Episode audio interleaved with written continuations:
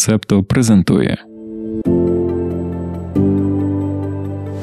У п'ятничній розсилці від The Washington Post був матеріал із позначкою Ексклюзивно про те, як наприкінці позаминулого тижня директор ЦРУ Вільям Джозеф Бернс таємно відвідав Київ, де зустрівся з президентом України та високопосадовцями української розвідки.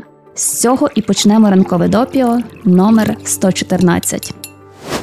Деяку інформацію виданню на умовах анонімності розповіли офіційні особи, знайомі з деталями візиту. Пан Бернс їздив до України, аби поінформувати Володимира Зеленського про свої очікування щодо найближчих планів Росії. Для української сторони головним питанням зустрічі було те, як довго Україна може розраховувати на допомогу США та Заходу після того, як республіканці отримали більшість у палаті представників. Бернс наголосив на гостроті моменту на полі бою та визнав, що в якийсь момент допомогу буде отримувати важче. Водночас він підтвердив незмінну підтримку України в її захисті від російської агресії. Це не перший його візит до України. Такі поїздки дають можливість зміцнити довіру з колегами з української розвідки та краще зрозуміти війну. Директор ЦРУ є шанованою фігурою у найближчому оточенні Зеленського.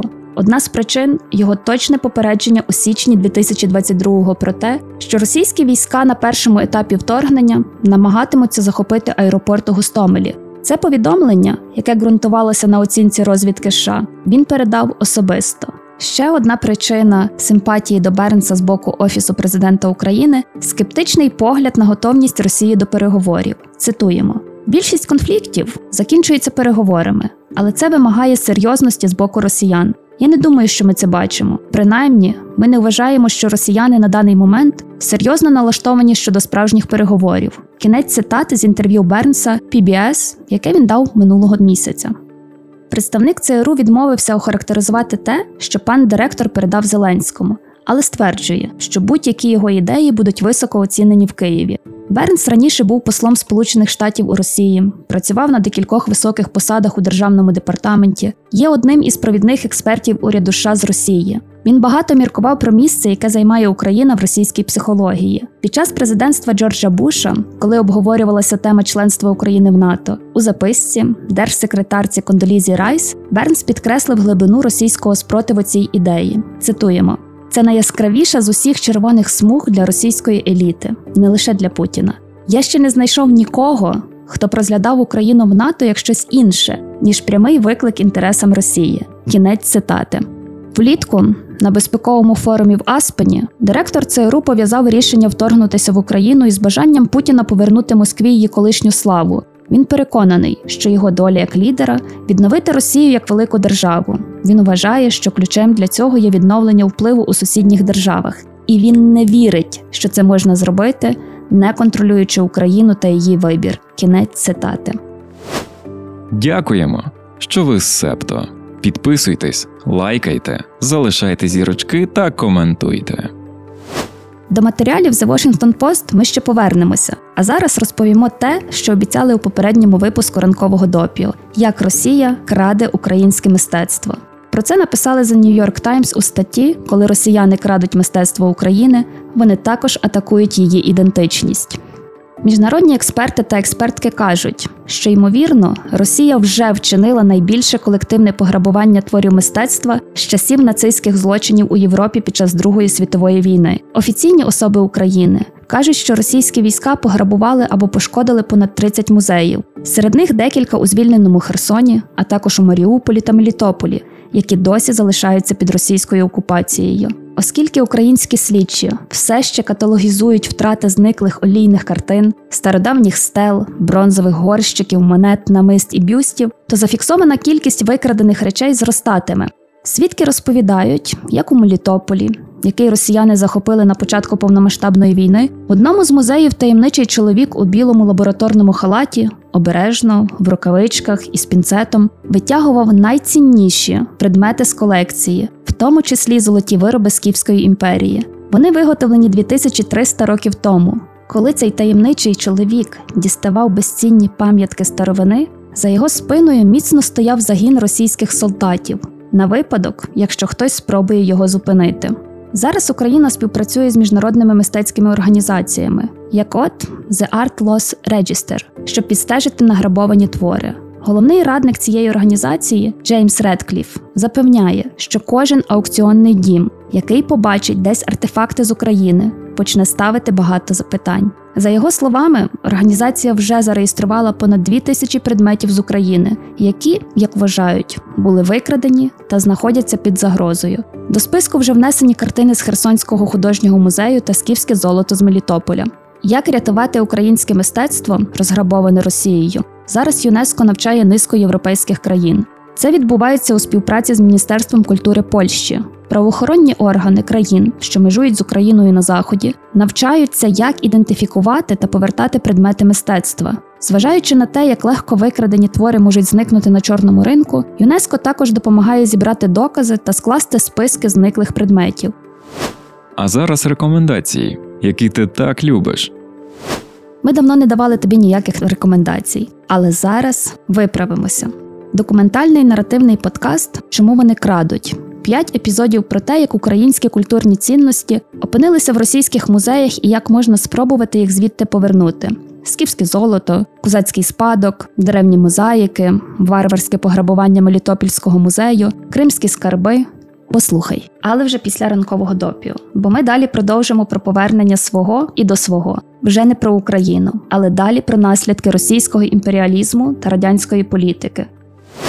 Друга світова війна та радянська окупація позбавили Литву її кулінарної історії. І зараз литовські шефи відновлюють свою унікальну кухню. Про це вийшов великий репортаж на BBC.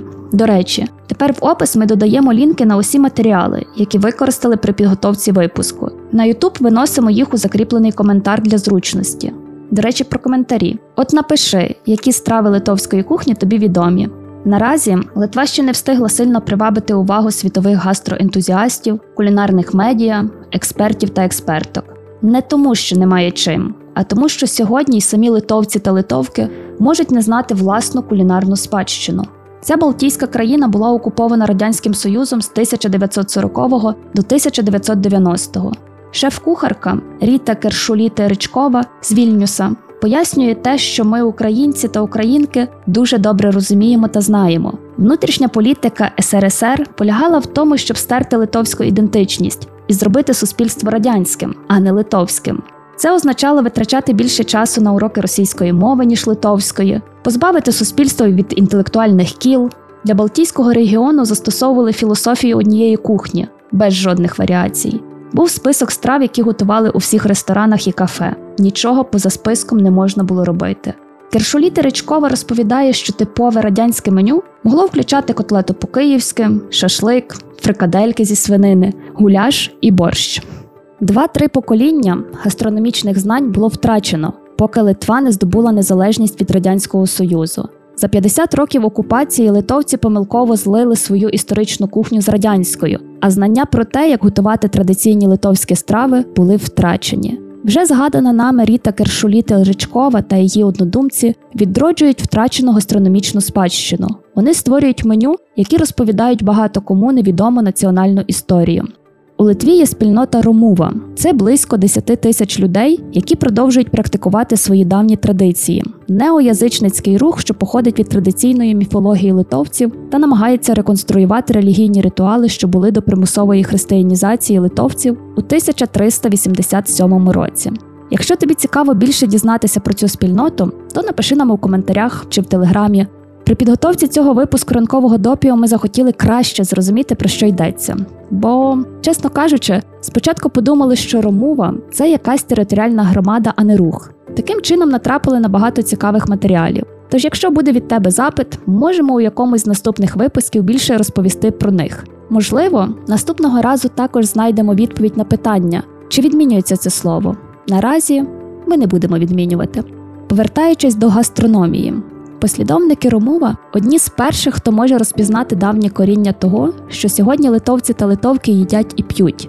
У період брехливої християнізації у Європі Литва довше ніж інші зберігала свої рідні традиції. Зрештою, християнство таки стало домінуючою релігією, але звички їжі та пиття, що виникли в давнину, залишились. Наприклад, традиційна вечеря напередодні Різдва святвечір у Литві називається кутес. Вона має коріння в стародавній традиції, яку християни адаптували для святкування народження Христа. І хоча ця практика була офіційно заборонена під час радянської окупації, католицькі родини продовжували таємно дотримуватися традиції. Як і в Україні, для Литви під час кутис традиційними є 12 страв, які символізують 12 апостолів. Страви не містять м'яса, молочних продуктів і яєць, оскільки це період суворого посту. Кожної треба скуштувати хоча б шматочок, щоб у наступному році був достаток. Окрім смакування, також є традиція тягнути соломинку сіна з під скатертини, щоб побачити, чи довгим буде життя. Зазвичай на святвечір і Великдень подають рагуоліс або шакотіс традиційний литовський пиріг у вигляді дерева. Назва рагуоліс походить від слова рагаї, що означає роги, і асоціюється зі стародавнім богом Рагутісом. Не вся кулінарна спадщина Литви походить із стародавніх чи середньовічних часів. Між християнізацією країни та радянською окупацією минуле століття. Це був період відносної свободи. Згідно з дослідженням Каршулі Теречкової, письмових рецептів литовською мовою не існувало до 19 століття. Тому вона працює з архівами та старими книгами, відтворюючи страви виключно на основі їхнього опису. У литовській кухні є велика кількість вегетаріанських та веганських страв. Цьому посприяла єврейська громада, яка була дуже великою до Другої світової війни. Єврейська історія Литви це також одна із нечасто обговорюваних тем. Міжвоєнний вільнюс із вегетаріанськими стравами познайомила смілива підприємиця Фаня Левандо. Вона заснувала дієтологічну школу, виступала з лекціями та працювала шеф-кухаркою на борту польського лайнера. У 1938 році жінка опублікувала на ідиш книгу Віленська вегетаріанка, де зібрала більше 400 рецептів без м'яса та риби. У 2015-му її вперше видали англійською. Взагалі різні походження страв литовської кухні в ході історії так змішалися, що не завжди відразу зрозуміло, що і звідки взялося. Так свого часу литовські дівчата працювали в єврейських тавернах, там вчилися готувати і приносили додому нові рецепти. Литовці на євреї адаптували щось під себе, наприклад, додаючи свинину. Одна з найвідоміших литовських страв цепеліни, як написано на сайті Євгена Клопотенка. Відварена картопля поєднується сирою, а всередину викладається м'ясна начинка. Все щільно загортається та вариться. Це і є знамениті литовські цепеліни, які традиційно подають зі смаженим салом та цибулею. Ця страва походить з історичної громади литваків у Вільнюсі початку 17 століття. Литваками називали тих євреїв, які прибули з Німеччини, Чехії, Польщі, осіли і глибоко вкоренилися у білоруських, литовських, українських регіонах Великого князівства Литовського. Продовжимо кулінарну тему. У Канаді, в селі Пускупі, це провінція Британська Колумбія, мешкають 800 людей. Втім, незважаючи на розмір населеного пункту, там місяцями точилася настільки цікава суперечка, що про неї написали у The Washington Post. Усе через шість булочок з корицею. Минулого вересня Даніель Віч, кандидатка у мери, покликала виборців, щоб цитуємо насолодитися чаєм або кавою зі смачною булочкою з корицею та поставити запитання, познайомитися зі мною та моїми планами щодо роботи над покращенням нашої спільноти. Кінець цитати. Відповідно до судових документів, Віч витратила 44 канадські долари на напої та випічку, а потім дала ще 50 як чайові. Вибори пані Віч виграла з перевагою у 5 голосів. Через місяць, після оголошення результатів, інша кандидатка Лорейн Мічетті подала позов з метою звільнити пані Віч та позбавити її права обіймати посаду голови по скупі щонайменше протягом семи років, і все через ту зустріч з булочками. Їх мічеті трактувала як підкуп. Що ж вирішив суд? Що такий невеликий кейтеринг був простою людською порядністю. Якщо у Пускупі місяцями чекали, чим закінчиться справа про шість булочок, то у Новій Зеландії минулого вівторка сталося те, чого навряд чи хтось чекав. Підписуйтесь, лайкайте, залишайте зірочки та коментуйте. Раптово прем'єр-міністерка країни Джасінда Ардерн оголосила про свою відставку. Цитуємо. Я віддала всю себе. Я знаю, чого вимагає ця робота, і я знаю, що більше не можу дати стільки, щоб виконувати її справедливо. Все просто кінець цитати. Виконувати свої обов'язки пані Ардерн буде до 7 лютого. У неділю голосували за нового лідера чи нову лідерку лейбористської партії Нової Зеландії. Ця людина очолить уряд та поведе свою політичну силу до національних виборів у жовтні. Ми створювали цей випуск допіо до того, як пройшло голосування. Тому кого обрали, скажемо наступного разу.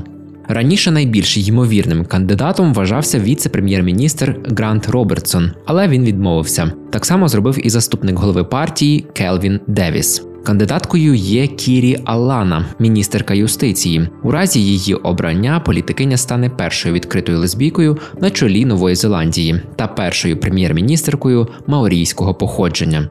Іншим можливим претендентом є Кріс Хіпкінс, міністр освіти та поліції, який був призначений міністром з COVID-19 наприкінці 2020 року. Подивимося, кого оберуть. Зараз давай пригадаємо, чим запам'яталася Джасінда Ардерн. П'ять з половиною років її перебування на посаді були одними з найскладніших у сучасній історії Нової Зеландії. Її хвалили за спокійне керівництво країною під час складних подій, включаючи теракт у 2019 році, виверження вулкана та пандемію коронавірусу. Однак останнім часом внутрішні настрої щодо її уряду погіршилися. Острівна держава виходить із тривалого періоду пандемічної ізоляції та стикається з перспективою рецесії. The Washington Post згадують п'ять основних подій, які сприяли феномену Джасіндаманії. Теракт у південному місті Крайстчерчі. У березні 2019-го озброєний чоловік напав на дві мечеті та вбив понад 50 людей. Десятки зазнали поранень. Подія шокувала людей у Новій Зеландії, які раніше не стикалися зі смертельним насильством такого масштабу. Через день після нападів Джасінда Ардерн одягла хіджаб, коли відвідувала біженців і мусульманську спільноту країни. Зі сльозами на очах вона говорила їм, що вся країна об'єднана в горі. Політикиня здобула повагу багатьох мусульман і мусульманок як вдома, так і за кордоном за своє співчуття та відмову називати ім'я нападника. Терорист сповідував погляди про перевагу білої раси та транслював свій злочин у прямому ефірі на Фейсбук. Пані Ардерн у зверненні до парламенту сказала: цитуємо: Я благаю вас, називайте імена тих, хто загинули, а не імена людини, яка забрала їхнє життя. Він терорист, він злочинець, він екстреміст. Але коли я буду говорити, він буде безіменним. Кінець цитати. Лише через шість днів після нападу Ардерн подала закон про заборону гвинтівок військового зразка. У результаті десятки тисяч гвинтівок та сотні тисяч запчастин було здано під час багатомісячної програми амністії та викупу зброї. У такого рішення були й критики. Вони звертали увагу, що кількість зібраної вогнепальної зброї може бути лише невеликою частиною незаконної зброї в країні, оскільки Нова Зеландія не мала відповідних реєстрів до моменту нападів. Втім, це рішення Ардерн залишається одним з головних моментів її кар'єри. Після трагедії у Крайстчерчі політикиня разом з Еммануелем Макроном ініціювала Крайстчерч Кол. Це заклик до технічних гігантів та інших урядів взяти на себе зобов'язання боротися з поширенням екстремізму в соціальних мережах. Лідери та лідерки різних країн та компаній підписали цей документ. Джасінду Ардерн у всьому світі хвалили за її лідерство під час пандемії коронавірусу. У березні 2020-го вона швидко закрила кордони своєї країни, і це рішення в поєднанні з суворими карантинними вимогами для людей, що повертаються додому, і миттєвими локдаунами дозволило Новій Зеландії до початку 2022 року майже не захворіти на COVID-19. За даними університету Джона Гопкінса, тут найнижчий рівень смертності від ковіду в західному світі. Всередині країни, коли минув найбільший шок, її критикували за повільні темпи розповсюдження вакцини. Це призвело до затримки з відкриттям кордонів. З іншого боку, гнівалися і противники вакцинації. Минулого року вони зайняли територію парламенту та блокували вулиці в столиці понад три тижні, наслідуючи конвой свободи в Канаді. Глобальним внеском Джасінди Ардерн є підвищення статусу жіночого лідерства. У свої 37 у 2017-му вона стала наймолодшою прем'єр-міністеркою Нової Зеландії за більш ніж 150 років. У 2018-му вона стала другою лідеркою сучасності, яка народила дитину на посаді. Першою була Беназір Бхутто з Пакистану. Тоді Ардерн сказала, що цитуємо не є першою жінкою, яка виконує багато завдань одночасно. Кінець цитати. Політикиня взяла декретну відпустку на 6 тижнів, а потім поїхала зі своєю тримісячною донькою Нів на Генеральну асамблею ООН у Нью-Йорку. Після неймовірно переконливої перемоги на виборах у 2020 році Ардерн сформувала уряд, у якому більше ніж будь-коли в Новій Зеландії було жінок, кольорових людей, представників і представниць ЛГБТК та корінного населення. Минулого року Нова Зеландія стала першою розвиненою демократією, законодавчий орган якої складається з більшості жінок. Протягом свого перебування на посаді політикиня часто стикалася зі сексизмом. За словами журналістки Адели Суліман, боротьба з ним є частиною політичного спадку Джасінди Ардерн. Коли Ардерн була членкиною парламенту у 2012 році, колега-політик, бажаючи, аби вона замовкла, сказав «Zip цвірі, себто застебне його солоденька. Цю фразу часто використовували проти Ардерн в інтернеті після того, як вона стала прем'єр-міністркою. Видатний новозеландський економіст Гарет Морган написав у Твіттер, що Ардерн потрібно буде довести, що вона більше ніж помада на свині. А медіа та коментатори й коментаторки в інтернеті називали її Бейб і гарненькою комуністкою. Коли Ардерн стала прем'єр-міністркою в 2017 році, її запитували, чи не думає вона, що їй доведеться вибирати між народженням дітей та кар'єрою. Ці питання жінка назвала тоді дискримінаційними, і від себе додамо, що такими вони і є. Вже після народження дитини під час телевізійного інтерв'ю політикиню запитували про зачаття її дитини. А минулого року поліція відкрила справу проти стриптиз-клубу, який використовував підроблене майже оголене зображення прем'єр-міністрки для реклами своїх послуг. Коли Джасінда Ардерн давала спільну прес-конференцію з прем'єр-міністркою Фінляндії Санною Марін, репортер припустив, що лідерки зустрічаються, бо вони обидві є жінками однакового віку. Ардерн відповіла: цитуємо. Мені цікаво, чи запитував хтось коли-небудь Барака Обаму та Джона Кі, чи вони зустрілися, оскільки є чоловіками однакового віку. Кінець цитати. Якщо що, то Джон Кі це колишній прем'єр-міністр Нової Зеландії. З часом сексистські коментарі на адресу Джасінди Ардерн десь онлайн переросли в дедалі гостріші образи та навіть конкретні погрози вбивством. А зараз хвилинка загальної інформації. Згідно з даними ООН, станом на 2022 рік лише 28 країн у світі представлені обраними жінками-лідерками. При таких темпах гендерної рівності на найвищих посадах не буде досягнуто ще 130 років. Ми вже неодноразово згадували, що готуємося створювати відео. Так, от перше з них ми плануємо зробити про гендерні квоти як їх почали впроваджувати, для чого і чи не є це дискримінацією чоловіків. Як тільки буде тисяча підписників та підписниць на youtube каналі Септомедіа, беремося за ролик. Підписуйся. Стіки до ранкової кави про події стисло. У Франції померла найстаріша людина світу 118-річна черниця, сестра Андре.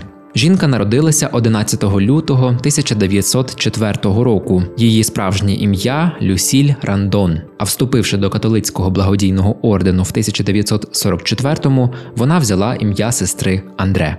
Спочатку Люсіль Рандон працювала гувернанткою і репетиторкою, а у 40 років пішла в монастир. З 1979-го проживала в геріатричних пенсіонатах. Минулого року пережила масштабний спалах коронавірусу, коли померли 10 інших мешканців пенсіонату. Захворювання у сестри Андре проходило безсимптомно. Довгий час жінку вважали найстарішою європейкою, а після смерті японки Кане Танака, якій було 119, черниця залишилася найстарішою людиною у світі. Єдина вакцина проти ВІЛ у розширених випробуваннях зазнала невдачі. Зараз добігає кінця випробування під назвою Мосаїко. Воно почалося у 2019 році і проводилося під керівництвом Janssen Pharmaceuticals, що є частиною Johnson Johnson. За словами експертів та експерток, ця поразка відкидає прогрес у напрямку створення вакцини на 3-5 років. Тим не менш, інші варіанти на ранніх стадіях випробувань ще можуть виявитися успішними. Група з 15 українських саперів у п'ятницю завершила тижневе навчання в Камбоджі. Там ті, хто очищали поля в одній з найбільш забруднених мінами країн світу, поділилися своїм досвідом. Камбоджа все ще всіяна мінами після трьох десятиліть війн та конфліктів, а камбоджійські сапери є одними із найдосвідченіших у світі. Італійська влада розшукує російського олігарха Дмитрія Мазєпіна після того, як дві його розкішні яхти, що були конфісковані під санкціями ЄС, загадково зникли з порту на Сардинії. Мерія Форте дей Маймі тосканського прибережного курорту опублікувала заяву, яка інформує росіянина про штрафи проти нього за ймовірне незаконне вивезення суден. Яхти, обидві під назвою Альдабра, але з морськими прапорами двох різних країн, зникли з сардинського порту Ольбія влітку минулого року з різницею у кілька тижнів. Поліції відомо, що Мазєпін найняв іноземну компанію, яка своєю чергою найняла сардинського капітана для переміщення яхт з Італії. Компанію посередника та капітана вже оштрафували на суму до 500 тисяч євро. Мазепіну загрожують такі ж покарання. Нам дуже сподобалося готувати цей випуск ранкового допіо. Сподіваємося, що тобі сподобалося слухати. Бережися і почуємось. Ви прослухали подкаст Ранкове допіо. Шукайте септо в соцмережах, діліться враженнями та розповідайте іншим.